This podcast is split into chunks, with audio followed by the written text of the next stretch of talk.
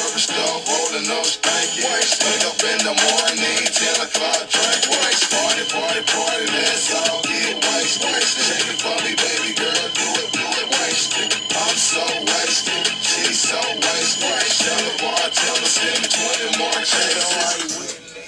What's up, everybody, and welcome into the Under the Hood podcast. Jonathan Hood with you again on a Saturday. Every weekend, I give you something just saying what's up to you. Appreciate you guys listening to Cap and J Hood show I do with uh, David Kaplan every morning between 7 and 10 a.m. Central Time on ESPN 1000 and the ESPN Chicago app. Have you downloaded that ESPN Chicago app? You should. Right there on your device, on your iPad. It's just cool because it's right there for you. You'll be able to pick up all the podcasts and listen to the shows live. So I just hope that you get a chance to uh, listen to the show because we're having a ball, having a blast, being able to entertain you. Um, you know, just to start off with, just playing a little Gucci, Gucci Mane and Jeezy, right? I love, I love music. I don't talk enough really about that, but it's something special about that trap music. it's just something when you gotta be in a certain mood sometimes, but that trap music is just funny. If you are on Instagram, like I am at IGJHood, you know that sometimes it pops up is these versus battles between two musical artists. And this week was Gucci Mane against Jeezy. And it's just kind of funny, you know. One guy is really about the money he's making now, and the other one's about legacy. Jeezy told Gucci Mane, Gucci Mane says, Hey, look at what I'm dressed in. I got a $10,000 outfit as they battled each other at Magic City on Instagram, right? Gucci said, I got like a $10,000 outfit. And Jeezy's like, Oh, that's great, but I own half of Atlanta. So enjoy your outfit. There's two guys that don't like each other. I guess everything's good now, but they didn't like each other for a while. And then they battled each other and put their best songs against one another. Their whole albums, uh, their some of their greatest hits against one another. It's a really interesting concept. I'm surprised it's free for all of us on Instagram. You know, it, because some of the stuff I'd pay for battle between one or the other. But uh, there's been a number of these, and it's been kind of fun to watch the battles for. Um, uh, with these musical artists. All right, lots to talk about here. Um, first of all, want to talk a little bit about the Bulls draft because you know watching the Bulls draft and watching what the NBA did. First of all, let's talk a little bit about um, the Bulls because the Bulls drafted Patrick Williams with the fourth pick of the draft. It went Anthony Edwards, James Wiseman, LaMelo Ball, then Patrick Williams went forward to the Bulls. I am just amazed at how many people get on social media and just talk shit about stuff they don't know about. It's crazy, right? It's like, so Patrick Williams gets drafted, and Bulls Nation, not everybody, but a lot of people are just like, this guy's a bust. I cannot believe this. With the anger of a thousand suns, there's people coming after Patrick Williams have not seen one game of Patrick Williams at Florida State. Not one game. But yet, because Patrick Williams wasn't on their little mock draft, or Patrick Williams uh, wasn't a guy that they're familiar with, then he's a bust. I get so tired of this nonsense. I really do. We get this with the NFL draft. We get this with the NBA draft as well. If they don't pop up in your mock draft or you didn't see them on Sports Center, then I guess that means they're a bust, right? No, no, they're not a bust. Um, the the idea that Patrick Williams gets drafted by the Bulls and someone that Arturas Karnisovas really wanted, and Patrick Williams falls to four. The hope is that Patrick Williams can develop into something. But ultimately, if you really take a close look at what's going on with the Bulls, it's not even about Patrick Williams. It's about the core that's already there. And it's about how the team can build with free agency. People just get all up in arms, just like, oh God, I can't believe it's a reach, it's a bust. You don't know. I love the experts that come out. Like I could open up the phone lines on the morning show and be like, "Hey, who are your top ten players you look you look forward to for this upcoming college football season or the upcoming college basketball season?" They would have no clue, no idea. Then we get to draft time. Then everyone is an expert. Meanwhile, for college football, I'm watching every Saturday. I host a college football show. I talk to people. I read. With college basketball, I'm calling the UIC Flames. I'm involved with college basketball. Talk to people around college basketball to get ready for the draft. you know, I get involved in these things. That way, I'm ready for the draft and nights like we had this past uh, Wednesday. So it's just it's so ridiculous. People look at the Bulls and Patrick Williams like, oh, this it's just like they were. Here, here's what I will tell you. I would rather have Karnisovas and Eversley and this new group coming in, taking a look at the Bulls draft, than going back to Gar Pax's ass. I know that's for sure. So ridiculous. People just look for things to get angry about, and this is a new time for the Chicago Bulls. And so, why can't we just be happy with what the Bulls have been doing, right?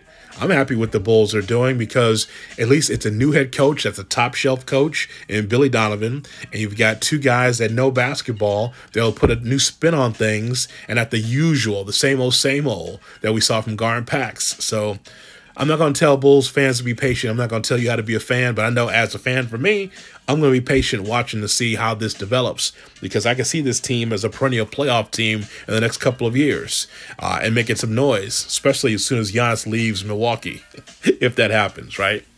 So, as far as the overall draft, real quick, I'm not really knocked out by any draft pick. I don't think there is a consensus number one in this draft we saw a couple days ago. Uh, Anthony Edwards went to Georgia. I think he's a good player. I don't know if he's a number one pick in the draft. I know he was on draft night, but I don't know if ultimately he's going to be the best player out of that draft at number one. Does he deserve that position? We will see. I know people are tripping on him because he said, I'm not really into basketball. I'm into football because you can express yourself more. And I thought that was funny. as in, in, basketball, you can't express yourself. Uh, has he watched any NBA games?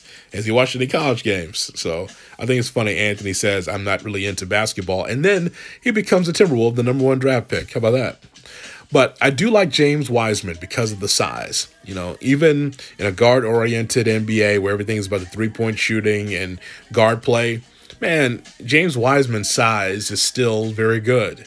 Uh, when he has a seven foot wingspan and the dude can do a lot of things. You know, I'm not saying that he's going to be the best guy in the draft, but I like the upside of James Wiseman, and he's in a perfect spot with the Warriors. We'll talk about Golden State in just a second. LaMelo Ball is going to be interesting. When Michael Jordan busts that ass, he's going to see him in practice, and it's going to be kind of funny because LaMelo Ball comes in with a lot of pomp and circumstance, and dude's got you know Uh, millions of followers on Instagram, which is cool. But you know, with him being part of the Hornets, I think it's he's in a perfect spot in a small market. There's not this the big spotlight on him in Chicago or New York or LA. He's in Charlotte with Michael Jordan. Now that team's not going anywhere, but the point is is that LaMelo Ball can be able to slowly learn and I know that he's an elite passer, that is for sure. But that was on the international level.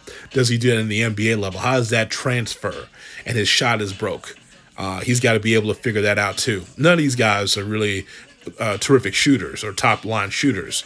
So, you know, I look forward to seeing how the development of these players are. Like, I'm not knocked out by a lot of these guys, but it's all about development. Where are they in three years? Uh, I don't see an all star amongst these guys in the top eight, top nine through the first couple years, but eventually they will develop. Um, and then there's Patrick Williams. People are tripping on Pat because he came off the bench and he was part of a quick rotation for Florida State. That's how Leonard Hamilton was doing things, you know, as the head coach for Florida State. That guy still can do a lot of great things. Just go to YouTube, look for Patrick Williams highlights. I think that many would be impressed. There's a reason why he was went four. Um, so I look forward to seeing how these young guys develop. as I mentioned, there's no Zion Williamson. There's not even a Ja Morant in the top 15 that I see in the draft. Tyrese Halliburton and Okongwu, who went to the Hawks, Okoro. I see some guys that could be in the league for 10 or 15 years. I, I see that. I can see that. Uh, but as far as superstar potential, not yet. But we will see. So let me see. Um, oh, let me get to Klay Thompson. So sad, Klay Thompson, right? So I'm come to find out that Klay Thompson is trying to ramp up his workouts to make sure that he's ready for the opening of the season. And dude gets hurt. He's going to be out for the year. It's the other leg, ACL. That is so terrible for him. Klay Thompson's Achilles tear is obviously devastating to Thompson himself, and the basketball world feels his pain for sure. Um, Thompson is nearly a folk hero in the Bay Area and beyond, and now he's got a, a torn uh, Achilles heel. I say ACL, Achilles heel. Um, God, it's so bad. He was working out in Southern California on Wednesday and then that's where he tore it while he was trying to work out, getting ready for the season. Remember, he was a he's a five time All Star, missed the entire 2019-20 season after uh, suffering a torn ACL in his left knee uh, during Game Six of the 2019 NBA Finals against the Raptors. I remember that because I remember he tore his ACL and then had went back to the went to the locker room, came back out, shot the free throws, and then pedaled back pedaled into the defense. Was like, okay, here we go, and then uh, Steve Kerr called timeout. I was like, I don't know, you you can't be out here. But Klay was going to play anyway, even though he was in dire pain with that torn ACL. He did what his instincts normally would tell him, right? Shoot the free throws, get back on defense, and that's what he did. And so the coaching staff was like, "Yeah, man, you can't play. you got a torn ACL, and he's going to play on it anyway." Ah, I feel so bad for him. Gordon Hayward is now a free agent. Tell me how crazy this is, right? Hey, I don't blame the man for betting on himself, but Gordon Hayward opted out of his $34 million deal and is going to be a free agent with the Celtics. Someone's going to pay him more. Now, Hayward originally signed a four year, $127.8 million contract with Boston in 2017. After playing his first seven years with Utah, his first game, he had that gruesome leg injury that cost him his initial season. But he had an option and he, he's opting out of the Celtics. Is someone going to pay Gordon Hayward more than $34 million? For real? He is not the same player he was before the injury. So I think that that's. Uh, that's a little strange. So I don't I don't get that at all. Uh, but he opted out, so he's betting on himself. So someone's going to pay Gordon Hayward. It just won't be the Celtics. At least that's what I'm finding out. Um, a couple other things too. Um, Avery Bradley, the Lakers, he declined his $5 million player option. He's going to be a nice player for somebody. Um, just looking through here. The Bucks, that's why I want to get to, the Milwaukee Bucks. So the Milwaukee Bucks made some wholesale changes to try to get better in the offseason, try to find a way to uh, solidify themselves as the number one team in the East. Remember, they fell short and was underachieved in the bubble. Um, people thought that you know Giannis was destined to be able to be in the finals possibly. Uh, I didn't pick him there. I had Toronto going to the finals, and that fell short. Um, and Miami got there, and they deserved it, rightfully so. But um, Milwaukee's doing all they can to be able to have Giannis stay, and they made some changes with the team, and I still don't think that they are better. Um, and so that's, I, I think they're going to be good. But so on Wednesday, there was a sign and trade that was initially reported by ESPN on Monday and would have sent restricted free agent Bogdan Bogdanovich to Milwaukee for Donte DiVincenzo, Ilyasova, and DJ Wilson. It unraveled in the most uncomfortable of ways. After all, such a deal is tough to pull off when you got all these rules in the NBA. Uh, once the deal that allegedly wasn't fell apart, you knew things we're not going in the right direction. So the uh, there was a league investigation, and the deal that they wanted to pull off is not happening now. So you know, Antetokounmpo is someone where I've always said, well, dude's not part of the AAU culture, so maybe he will want to stay in Milwaukee. You know, a lot of guys like to be able to hopscotch around the country to try to find their, uh, uh, try to increase their chances to win a championship. And I don't know if Giannis is one of those dudes. Many are in the NBA, but is Giannis that dude that says, yeah, you know, Milwaukee is not the spot for me right now. They're not trying to win a championship. I, I feel like all the pressure's on me, so I'm going to go someplace else. Some players do that, right? Russell Westbrook, James Harden. Some players do that, right? So we'll see what happens with that. But I see Milwaukee trying to do what they can to get better offensively, get more production around Giannis, and now that deal fell apart. So we'll see how that all uh, develops for the Milwaukee Bucks. Uh, it's unclear who the Bucks will pursue in the free agency, but you know they're going to be aggressive, right? They're going to be aggressive. But I, I still look for that Robin and that third person to really help Giannis along. Jrue Holiday is a nice player, but is Jrue Holiday really a difference making player? They they are coveting Jrue Holiday like he's a top ten player. Milwaukee. Uh, I don't know. I don't know. Um, something else too. You're going to hear from Theo Epstein in just a moment. Theo Epstein is uh, calling it quits. He's leaving the Cubs organization a year early. So, with the Cubs, the Cubs are in trouble right now. Cubs are in trouble. I remember the year the Cubs won the World Series, and I was at our State Street studios, and I was looking up at the monitor and watching, waiting to come on the air because I was working with Ben Finfer, and we were doing the post game because we knew either Cubs were, going to win or lose in Game Seven, but we were going to be there for post game coverage, right? And I remember seeing just scores of people standing outside of our studios because you could see through at the window, right?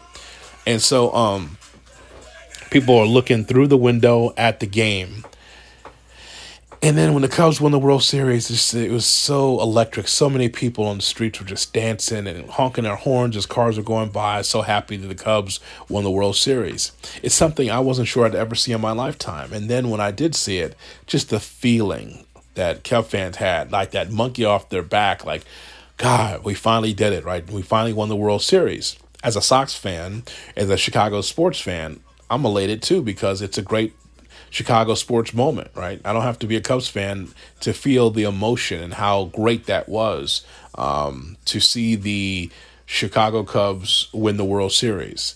Um, personally, I've never been like this Cubs hater. The reason why, if I have a problem with the Cubs, it's usually when they take on the White Sox. Otherwise, I'm fine with the Cubs because I always think it's bad for business to be a Sox fan and then just shit on the Cubs the whole time. Like that's counterproductive. The Cubs don't play in the American League Central. So I don't worry about them. I, I worry about them in their division and see how they develop because I think their story is interesting. But I continue to hear out of Clark and Addison how they are losing money. And you know, the Cubs are just not the ballpark anymore and the bars around there because the Ricketts family owns so much property around there. All those revenue streams are dried up during COVID. All, all those revenue streams are dried up. No one's going in bars there or going to the little farmer's market or you know, during the pandemic, nobody was allowed at Wrigley, so you know they're losing a lot of money, tons of money. So if I were the Cubs, what I would do is is that I would pare back payroll and try to be able to get younger. Here's the thing about Theo Epstein, and I respect Theo. You'll hear his full conversation with uh, David Kaplan and I in just a moment. But the point is that Theo comes into town and knows how to spend your money the right way put yourself in a position to try to win a championship, and he will do that. But then, when you are bereft of quality in the minor league system, how are you supposed to grow? The Dodgers found a way to win the World Series and still have young talent in the minor league system. Cubs don't have that, so that that's um, that's a problem. So it is a, it's a major problem. So I, I don't know. I think that when we see Theo Epstein come in, win a World Series. If you're a Cubs fan, Yu'll take it, right? You got your one championship. You had sustained success for a while, but the next few years, if you are the Cubs and realize like, okay, well, we can't contend, but we have all these assets that other teams would covet, like you, Darvish, or Kris Bryant, or Javy Baez, or Anthony Rizzo, or Contreras, or you know, those type of players. I think you have to consider dealing to try to get better with your minor league system. Now, here's the thing you could try to get prospects, but you may not get top line guys. It might take a while. Like, as a White Sox fan, I know this, right? It took a decade almost for the Sox to be in a position to contend and succeed. And now you saw this past season, they went to the playoffs. So I don't know. It is a slippery slope, but it's just not an easy fix though for the Cubs. So be happy with the World Series. The Cubs should have been able to contend. I've never seen a ball club went through a three year slump offensively. It was bad. It was bad. Embarrassing. Dudes couldn't even score three runs or more, let alone two runs or more in some games. It was a struggle uh, for the uh, for the Chicago Cubs. I saw a report uh, yesterday that the Nationals are interested in Kris Bryant. Well, you know, make your best deal, but you got to replenish that minor league system. You can't replace it with other free agents and think you're going to contend. Uh, that's not going to work. So, um, so we'll hear from Theo in a little bit, as I mentioned. But I just think that they're the Cubs are in, in trouble here. We're going back to 2013, 2014, 2015 Cubs, uh, at least 2013, 14. 15, you could see light at the end of the tunnel, possibly, uh, because you started to see Theo bring the team together. But like when Theo first got here, the team was the team was a drizzling shits. It was bad.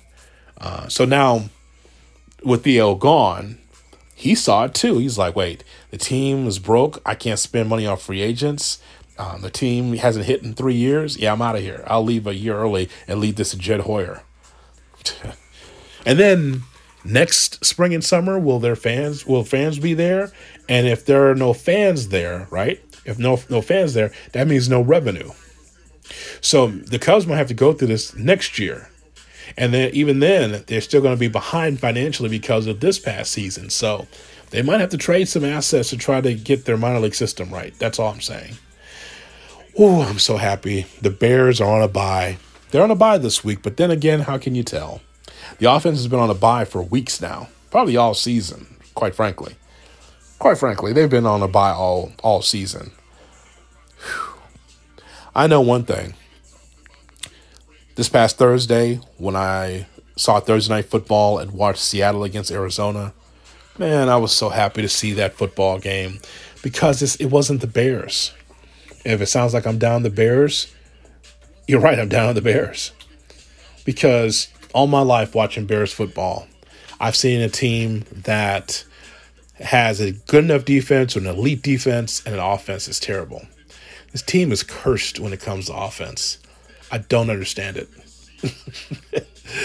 the football god said, You will be a great defensive team. That's all you'll ever be win defensively. Well, that's cool. That would been great to, in 2000. This team would have been really stellar in 2000. They would be a strong contender in 2000. You know why? Because it was about defenses not only doing their job, but also scoring and beating teams 12 to 7, 14 7, stuff like that, right?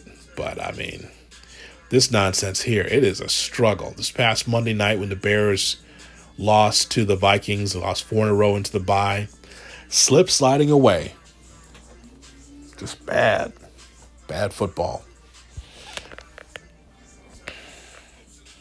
I'm looking at the schedule for this upcoming Sunday, and Kansas City against the Las Vegas Raiders seems like a good game. That's top of the line. Let me see. I like that game. I also like Tennessee and Baltimore. We'll see Lamar has to, to give against Tennessee's defense at home. That should be a good game. New England at Houston is interesting because it's Cam against uh, Deshaun Watson. We'll see what that game looks like. And um, that's about it, I guess. In the Monday night game, Tampa uh, will entertain the LA Rams. So that'll be an interesting game on Monday night. But man, it's going to be good to see some good football. No Bears, just to see offenses that are electric, moving the football down the field, plays. Bears are just so bad. You know, there's a stat out there about the Bears and the Jets and how they have similar numbers offensively. That's bad, man. And the Jets haven't won a game this year. so it's just it's just really, really horrible. Um lastly, before we hear from Theo Epstein on the 28th of November will be the first time for me, as far as we know, UIC Flames basketball against Trinity International. That'll be my first game that I will do for the college basketball season. It's a slippery slope, though, because of COVID 19. There's been so many games in college football that have been postponed. We're, we're getting close to the 100 game mark as far as postponements for COVID 19. It's dangerous, people. I don't have to tell you how dangerous COVID 19 is. Just open up your phone and I, the thing that's really tripped out to me about this country, well, there's a lot of things, but when it comes to this pandemic, you know, this is um, this whole thing is not political. COVID 19 should not be political. It's about science. Everything's not political. Everything is not Democratic and Republican. It's not about Democrats and Republicans when it comes to safety. Every time we have people fighting on Instagram to try to get into a Walmart without a mask, it just shows you the selfishness of this country. If you're a selfish person, then you're a prick. You should not be selfish, right? even if you're one of these people that like to isolate yourself from people and and you feel like you are a loner okay that's great but you can't be putting people in harm's way because you feel like your freedoms are taken away from you because you want to be an anti-masker well look nobody wants to be around you and, and sucking up your germs when we're trying to lower the curve in this pandemic i keep seeing all these numbers and whether you believe in the numbers or not people are dying there's people around me at work that have suffered with it. There's family. I've said this many times. I've had a family member die because of COVID nineteen, a young person. So it just it's know, it's so many selfish people. You know, it's like you turn you cut the light on and watch the roaches scatter. Right? And those are the people that are selfish this whole thing with COVID 19 is dangerous. But yet, oh no, you can't do this. You're taking away my freedoms. I want I want my life back like it was and you know, a couple of years ago. Well, life is different. At this point in time, it's different. And I'm willing to adjust.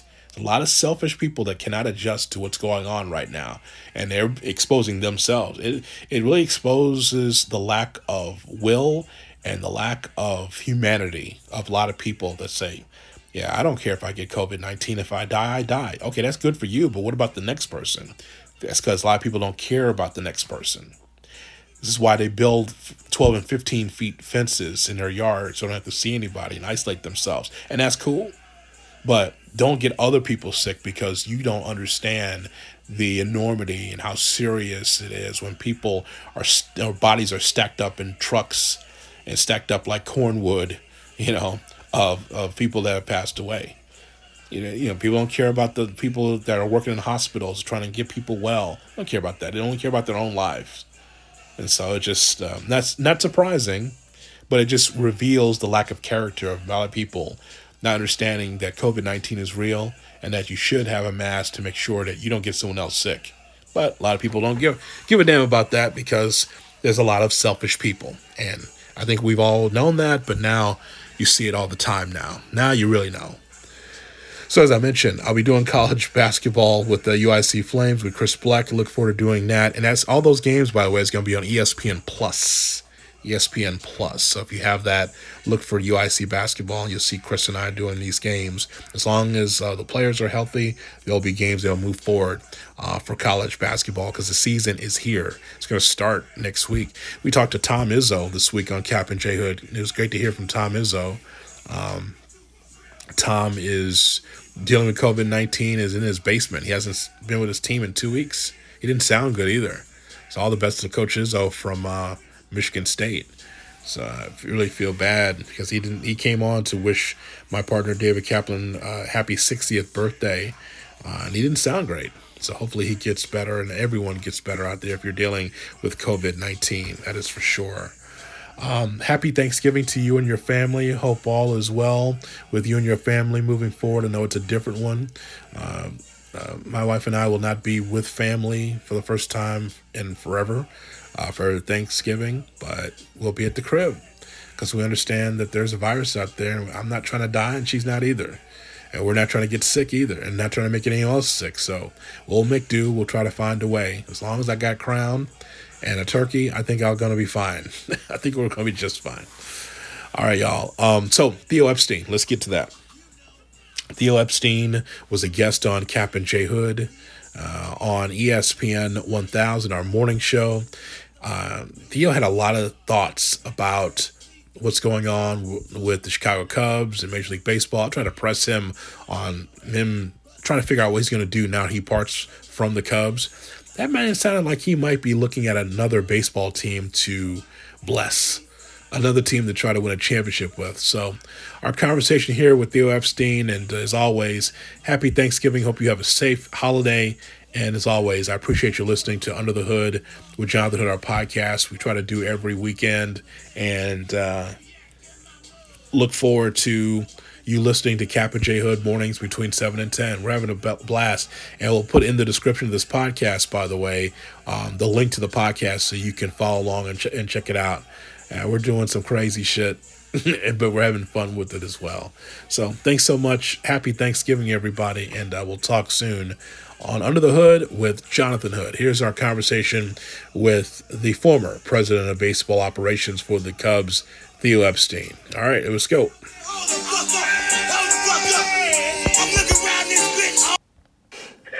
Morning, Kap. Morning, J Hood. Uh, I feel great. I mean, yesterday it couldn't have gone better. Um, I'm completely at peace with the decision. Actually, kind of thrilled with it, with, with the way it all went down. It's just rare these days that uh, you, you get everyone on the same page um, to have a, a succession plan like this, and that you leave on great terms and you know the things that were said to me by by coworkers and um, just the outpouring of, of love both ways um, really underscores I think how special uh, things were here. Not not not necessarily just results, but how we went about it. We were always there for each other. I think um, so many people made a huge impact on me, made me better, and um, hopefully I had, had an impact on a lot of people along the way too. And and uh, we care so much about our fans. They were so good to us. So coming through Theo, for them ultimately with a championship means a ton to us. Theo, it could be a, a gut feeling. It could be something that when you talk to family about it,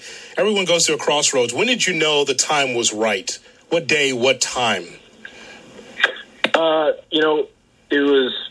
We were using October 21 as the sort of default. Um, that's when my contract was up, although that was never going to be um, sort of prohibitive either way. Um, and then this summer, you know, things changed obviously in the world, and they certainly changed in the industry, and so therefore they, they changed in our organization as well. And uh, it, you know, it became clear that we were going to be faced with some decisions this winter that that carried long term impacts. It was clear that you know, we, we were for at least a year um, going to be working with some reduced resources just because of what happened to our revenues. That's that's across the game. And then you know it also became clear that Jed was ready, and you put those things together. And I, I never want to be in a spot where I'm more of a of a of a burden than a help, or where I'm a hindrance, or where there's an awkward fit. And it just, I think, the logic behind it was was compelling. And then uh, as I thought about it, I, I was completely at peace with it emotionally as well because I, I, I felt like we had done what we set out to do. The organization is in really good shape. I know there are obvious um, short-term concerns at the big league level with, with some of the things we're dealing with with this winter. Um, and the upper levels of the farm system aren't exactly stacked right now, but the bones are great. Like we the redesign our scouting and player development went incredibly well. We're doing some groundbreaking things. The early results are really, really encouraging. The system's on the rise. Jed's more than ready to take over. It's a talented front office. Rossy, I think, is going to be here a long, long time and do an outstanding job. And we've got a ton of talent on the roster coming up, you know, coming back that won a division that we can either use on the field or in trade. So it just logic made sense. I was great, fine with it emotionally, and then the last part was making sure you know Tom saw it the same way, and we could get everyone on board and pull off what happened yesterday. When did when you arrived here and you didn't know any of us and boy, you know you're a Boston guy and you won two titles and now you're coming to the lovable losers of the Chicago Cubs. When you hit the ground and got your hands dirty, was it what you expected or no? Now that I'm out of there, when I got here, it was a little different than maybe I thought I was getting into. Yeah, it's funny you asked that. You know, because uh, I was I was I wrote a little bit about that, um, just kind of getting my thoughts together uh, over the last couple weeks. When I got here, it felt so foreign. Um, I didn't expect it to. You know, just uh, you know, two two major markets. Um, I've been to Chicago plenty of times. Expected it to feel more familiar, but Chicago, the Cubs, Cubs fans all felt really foreign. Um, I was thinking back to that first press conference. Like I was, if you watch clips of that, I was speaking in this like monotone, so I wasn't totally comfortable. Um, I remember I toured Wrigley the day before. It was gray. It looked awful. There was plywood everywhere. It wasn't how I remembered it. Cubs fans, the sensibilities, like um, the traditions, everything was unfamiliar to me. It, it uh, whereas when I took over the Red Sox, that was already in my blood. And now you fast forward nine years later, and you know Chicago is home absolutely for our family. The the, the Cubs and their fans um, are, are like an extended family, and all.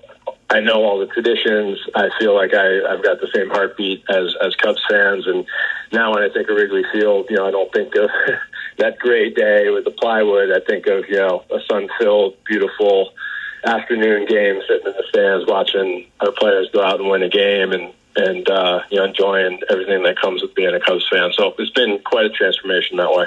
Theo, is there something that surprised you about Chicago versus Boston? Whether it's the media, the fans, the culture. Can you can you talk about both and what's similar and what's different? Yeah, you know the the biggest difference for me is just um, the certain personality of the fan base um, that I think relates to the different sensibilities in the different parts of the country. You know, Boston is, um, you know, comes from like puritanical roots and is kind of a ser- overly serious at times place. And I can, because I'm from there, I can say that without getting in trouble. And and and kind of can be cynical, especially as they relate to their sports teams. And you know, even even if your team had like, you're sitting at Fenway Park, Red Sox might be in first place I'd have a five run lead, but if a reliever comes in the seventh inning, throws, you know, ball one, ball two, it's like the sky's falling and you could hear the hiss through the crowd. And here it's just, even when the team is in last place and losing, um, but you're at Wrigley, you're having a good time, you've got a cocktail, um, or a cold one, and, and you're with your friends, it, it seemed like everything was okay and it was optimistic. And as long as the team was hustling, things were okay. And that, that obviously started to change as expectations um, uh, grew and as a, with with performance that that changed a little bit. But I still think it's it's just true the difference between sort of that sensibility back in Boston and this Midwestern sensibility here is reflected in the general optimism of the fan base here. I'm not saying one is better or worse because I love them both, but definitely different personality. So we were asking, you know, what what are you going to be remembered for? Obviously, November second, twenty sixteen. That's the greatest night of my sports life because that's my team that courses through my veins. But I think the thing that is bigger for me from the seat of a Cubs fan and someone who's covered this team for darn near thirty years. I hate the St. Louis Cardinals, and they always had that freaking Cardinal way and Got to hit behind a runner? They're going to do it. Got to get a bunt up? They're going to do it. And we're going to find a way to screw it up. And then I sat and talked to Jason McLeod, and he said, You got to ask Theo about the dinner on Valentine's Day when we were putting the first iteration of the Cubs way together. He goes, We go to dinner. I'm going to let you take it from there because that's before anything got built. Yeah, so it was, our, it was right before the first. Uh board meeting that we had in February of 2012, and it was, it was probably overly ambitious, but I, I thought, you know, this is our chance to get everyone together in the organization, all 120 or so people in scouting and player development. We need to we need to cover every single detail of how we're going to play the game, how we're going to teach the game, where we're going to look for in players, what kind of makeup we're going to value, everything. We need to get it all written down. So of course, we were scrambling to finish because uh, that's quite a daunting task to, to get done in, in, in, a, in a matter of a couple months. And so it was the night before the meeting. Um, I think it was like it was February 14. Um, we're in Arizona. The meeting started nine o'clock the next day, so we still had. Uh, I think we had to finish up base running or something, and and um, so I, I, I grabbed Jason was running player development. Said, Let, let's let's go out to dinner. We'll finish. We'll, we'll have a working dinner. We'll finish it up. We'll work on opening remarks too. So we go to a restaurant and uh, looks pretty crowded. A lot of couples. The hostess is there. She kind of sees the two of us, gives us a nice smile, and asks if we, you know, if we want a table for two. We say yes. She said, "Oh, I have this nice table over here." She seats us. So then we sit for like two hours. We're sitting next to each other, grinding on this work, have a good dinner, get up to leave, and um, he escorts us out of the restaurant. We look around, we realize all these couples that it's, uh, Valentine's Day. That's why there are all the couples out there. As we're leaving, she just says, "I have to tell you guys, you just make such a cute couple."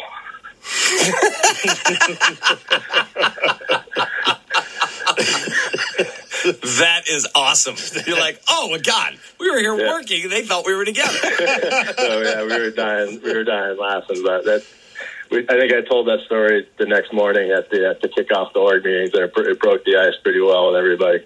Theo, when did you know uh, that the organization was turning the corner for good? You know, before we got here, the Cubs would win a championship here in '84, win in '89, and it would just be so few and far in between. But there had to be a turning point. We say, "Yeah, you know what? We're going in the right direction." When was that for you? Um, I think it, it manifested on the field. Um, probably in in in the last couple months of 14 um, there there was a stretch there where we called up we called up Javy we called up Soler and then um, and Hendricks and and Hendricks started to pitch really well and then um, then we had that game in Cincinnati where Chapman threw over Rizzo's head and uh, or threw over Baker's head and then Rizzo challenged the stormed over and challenged the entire Reds dugout. That was where I felt like we kind of grew up a little bit as a team. We're serious. We played pretty good baseball. I think played at least over 500 or maybe a tick above the last two months. And having those guys up and playing well, um, having you know our our young star potential players go from prospects to young big leaguers allowed us to then do a little bit better sales job with uh, the Joe Maddons and Jon Lester's of the world um, that winter, and and so I think that that was an inter- an important turning point. And then um, around that same time, I think too the we made that Addison Russell trade July third or July fourth of that year that summer, and that was when we made that deal. We thought it felt like we had just made our last deal um, for a while, where we'd have to um, move, you know, key veterans for for prospects, and that hey, pretty. I think we said like we're going to start losing. You know, we just won all these deals because it's kind of easy to win deals when you're uh, when you're trading veterans for young players. That we're probably going to. We have to all get comfortable. Probably going to lose, make some deals that are uncomfortable deals. We'll, we'll probably lose, but they're going to help us win on the field because we knew we were going to start to get competitive in a hurry. So you get to the World Series, and I was talking to Rossy, and he said, I'll be honest with you. When Rajai Davis hits the home run, the first thing in my mind went, oh, God, there's a curse. There's absolutely a curse. Ben Zobrist said th- the I thought you exact were same going to say thing. the first thing in his mind went, Theo's going to be pissed at me because he for calling 14 straight heaters. Correct. He said, I never could ever call any sliders. What went through your mind at that moment? You're sitting there with your son, and I think he's like a math whiz. Dad, here's the odds of what we're going to do. Well, it's 86%, whatever it is. And your wife's sitting there, but the Cubs still have not gotten over that hurdle. What goes through your mind that moment?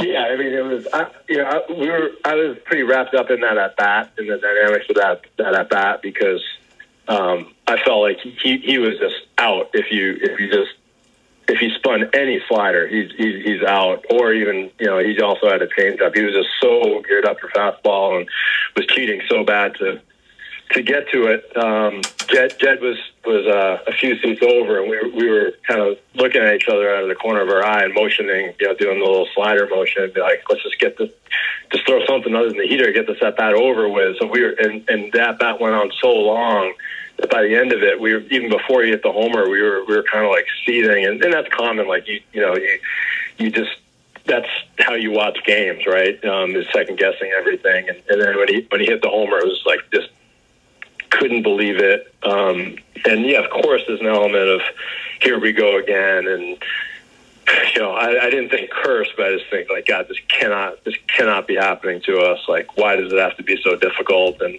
you know, and the place is going crazy. So at that at that point, you know, it's it's hard to it's hard to on the road to to blow a big lead in a game that you've been you've been winning the whole time and come back and win. So I felt pretty pessimistic until yeah, I saw what I saw during the rain delay, and that kind of changed everything.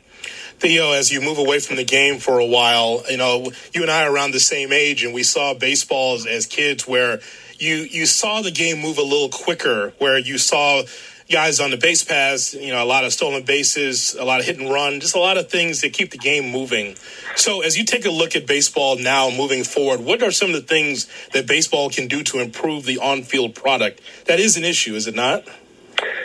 Yeah, it is. I mean, there's no doubt, you know, that a lot of the, the work that's been done um, by people, you know, in, in my position to try to optimize individual performance and team performance has had a pretty big negative impact on the entertainment value of the game and on the aesthetic value of the game. There's not too many people who go to the ballpark and say, "Hey, I, I don't want to see the ball in play. Like I'm here for the strikeouts and walks." It's just sure, like stri- strikeouts are great, and you know you remember watching Roger Clemens' 20 strikeout game, and everyone here saw Kerry Wood's 20 strikeout game. Like that, that's great, but you don't want it to be such a fundamental part of the game that um, you know, 20, 25% of plate appearances, which is a threshold we're pushing towards in baseball, and in a strikeout. So I think the, the biggest thing is to get more action back in the game. You have, you have to get the strikeout rate under control, and you can do that through a combination of um, certain um, making things a little bit harder on pitchers and changing hitters' incentives away from all or nothing power strikeout approaches and towards towards the ball ball in play. So and baseball um, ultimately will control like a lot of the variables that that um, you can uh, you can adjust to to make a little bit of difference in the style and play. And by that I mean the playing rules, the dimensions of the playing field, the equipment, uh, the, the strike zone, the properties of the ball itself, and so I think you know they're and they're hard at work on this, and I'm, I'm really optimistic that there's going to be some change. I, I think there's there's broad consensus that uh, the trends in the game are, are are troubling, and that if we can get the ball in play more, put the game back into the players' hands a little bit less, you know, the gameplay itself less less uh, dictated by by the front office, the whole organization, more by the players and what's going on in the dugout. Bring athleticism back and to encourage athleticism and, and change incentives for general managers to to value athletic players more. You want to encourage ball and play rules that promote the ball and play. You want to encourage rules that promote base running and and and and um, you know outfield defense, things along those lines. And you can you can legislate towards all those things slowly and, gradually over time without without it without doing it in such a dramatic fashion that it. Uh, you know, is an interruption to the game or distraction or changes the game that, that we all love so much. There you go. There you go, Kap. you the go. stolen base is back. Yes. That's right. Here we go. Going Yes. back to the 80s again. Here we go. Get back to it. So, Theo Epstein's our guest here on Kap J Hood on ESPN 1000. Theo, how much change do you think is truly on the horizon? Because when you arrived, you were very transparent. Hey, man, it's going to take time. Let us build this. And you once said to me, we were doing a season ticket holder event, just get me to 2017. And it came faster than you thought. How much change do you think's on the horizon? Yeah, first of all, it's not not my place to say, but it it just depends on a lot of things. You know, a lot some of it just dep- depends on um, how well we do as, as a country uh, trying to mitigate the spread of of the virus, and then um, mobilizing the the vaccines as quickly as possible. And that's obviously something that we all want to see for for myriad reasons. Um, most importantly, the, the health and welfare um, of, of everyone in this country. Um, but the, the quicker that happens, and the quicker fans are back in, in ballparks, and, and, and revenues start to well, life returns to normal, which is what we need. But then you know, revenues also ultimately return back to normal, and you know, the degree to which you can project that, I think, impacts every team um, across baseball. So the more normal looks, the more normal an off season you can have, and and and the more representative team you can you you could you're, you could probably put together and put on the field, the stronger your plans can be. So that's that's the biggest variable, and then you know all the other variables apply: the, the, the trade market, the free agent market.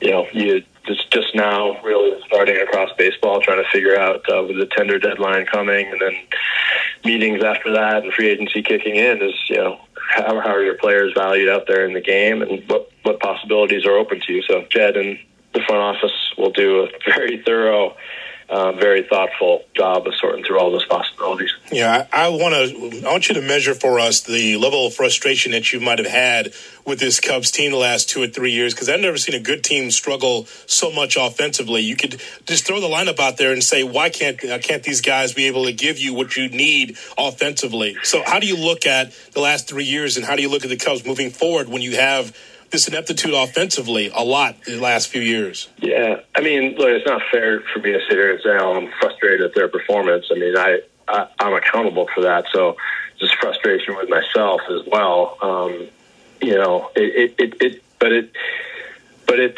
we we did underperform. You know, if you sit there and look at paper, look on paper, you know, right now, you know, this group still still projects to be, you know, a, a solid offense, and we should be, but we, can't necessarily rely on that because it hasn't proven out that way. And you know, with with with the players that we have, and and with the progression in their career, and, and all of them moving into their primes, we always thought, you know, by the time we got to um, this stage where where they're in their primes, just based on the talent, based on what they'd already done the first couple of years of their career, that we'd have you know a powerhouse group of position players, and that we'd be scrambling to figure out the pitching year to year. Um, that was which is something that we've actually been able to do. We've had the second best pitching in baseball since 2015, um, but the the group of position players, it never all came together at the same time, and and um, I take responsibility for that. But yeah, having you know having to go out and supplement the offense with a significant move each year was not something I anticipated having to do. You know, the the deals for the Daniel Murphys and Nick Castellanos of the world, um, and then the, the struggles down the stretch. Despite that, um, that's something we didn't anticipate. And if you know, and but we have to, you know, obviously have to learn from it going forward. But if you, you know, if you told me that, um, you know, all these players that and maybe struggle down the stretch and, and are the source of a lot of frustration I know for our fans because um, it hasn't come together that they that they from this point forward whether it's here or somewhere else absolutely go off and, and reach their potential and play in a lot of all-star games and win MVPs and silver sluggers across the diamond like it, it would not surprise me in the least because they are that talented. In terms of leaving the Cubs would you ever consider another sport. So whether it was the Bears or another team in football, if they called you and said, Theo, we'd like you to be president of our team, would you consider another sport? Well, I you know I have too much respect for what it takes to um, you know the the decades of of work and experience that go into developing expertise in a given sport to ever say yes to that. I just, um, I think it would be sort of like presumptuous. Oh, oh, I think we lost. You know, I'd never rule anything out. It's a long, a long life, and I do love these other sports. So, you know, look, I, I, I'd never rule anything out, but I just think that um, it can.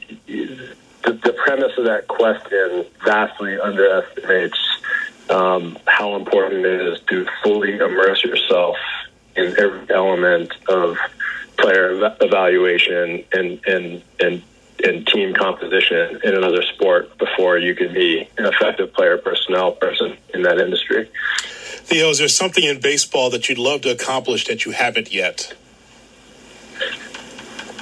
Uh, yeah, I mean, winning. I guess winning a World Series with a third team would be. I mean, that's that would be the goal. Like when if I get, if I get back in, is I'm not. I don't even know if someone's done that or not. Um, but I'd, I'd like, obviously, that's something that I'd like to do. But, you know, I'm not completely results um, oriented. Every, you know, as you know, when you sit and reflect about what what's important in life, like that's that's the obvious answer. But I've been very fortunate. Obviously, I've had people give me opportunities and people believe in me, and then you know, been able to work in a couple front offices where the culture that developed was one of trust, transparency, um, connection, collaboration, fun, and um, and I was privileged to you know sit atop those organizations and be in a role where I could make sure I had everyone's back and provide some shelter for them and give them room to roam and room to make mistakes and, and, and, and grow and then room room to flourish and dominate and, and see them develop and, and move on as top executives too. So, you know, eh, maybe maybe you know more important than winning a World Series again somewhere else down the line would be just having the opportunity to to be part of a culture like that again, develop a culture like that. And then the older you get, the more you see the people who've, who've worked with you uh, and worked for you blossom and go on and do wonderful things. So I'd love to see um, somebody that I helped develop win win some World Series and make a make a big impact in a on a fan base as well too. Last thing, so if you take a macro look, boy, there I'm at my dad's gravesite three or four days after you win the World Series, and I'm looking around going, wow, there are Cubs pennants, hats, red and blue flower everywhere. Mm-hmm. That's the macro look. Micro is you and some of your closest confidants putting toilet paper all over the front of Jed Hoyer's house. Where does No, that that's rank? just a rumor. Yeah, we got video proof. What does that? Uh, what does that that's mean to grainy, you? That's grainy video, so you can't prove the identity of any of those individuals. That had to be something because of what you've gone through to get to that point. It had to be an amazing moment. Uh, what in Jed's yard? Yes. Yeah, well, Jed, you'll you'll learn soon enough as now that he's at the helm that he, he can he can be overly you know conservative and, and, and never afraid to look out for his self interest, and he can tend to shut it down early on a night out when you're supposed to be you know put on, on behalf of the Cubs having a good time mm-hmm. with your colleagues and building culture. He's not afraid to shut it down early and go home so he can get his beauty sleep and, and wake up early in the morning and work out. So if you do that too often, there's there are usually consequences and a price to be paid. So you, you'll, you'll see how that you know you, as you get to know Jed better, you'll you'll you'll see his weaknesses and hopefully you'll work with him to to improve those. Theo, thank you so much for always being so accessible, so accommodating, and being most importantly very, very honest through the good and the bad. Thanks, guys. Well, I've to say I've enjoyed this ride, and um, it would be a massive understatement. It's been you know the thrill of a lifetime, and and shows like yours uh, help help develop that connection between the fans and the team, and give an outlet for people to voice you know all their emotions, frustration at times or, or joy at times, and um, that just adds to that just adds to the richness of the experience. And as I said yesterday, you know, the, one of the special things about Chicago sports and the Cubs experience in particular is that the lines get blurred, you know, between fans, players, front office people, owners, media members. Um, and especially with you, Kap, during Game Seven. Gosh, you were rooting really hard, and which is which is awesome, and I love it. But that's what makes it special. We're all in this together. No, no, no one wants to try to accomplish something in a vacuum. It's um, and this was the opposite of that. This this was this was an entire city, an entire fan base with the organization doing something special and experiencing it together. So um, we'll never forget it, and I appreciate uh, everyone caring so much because that's what made it special. Thanks, guys.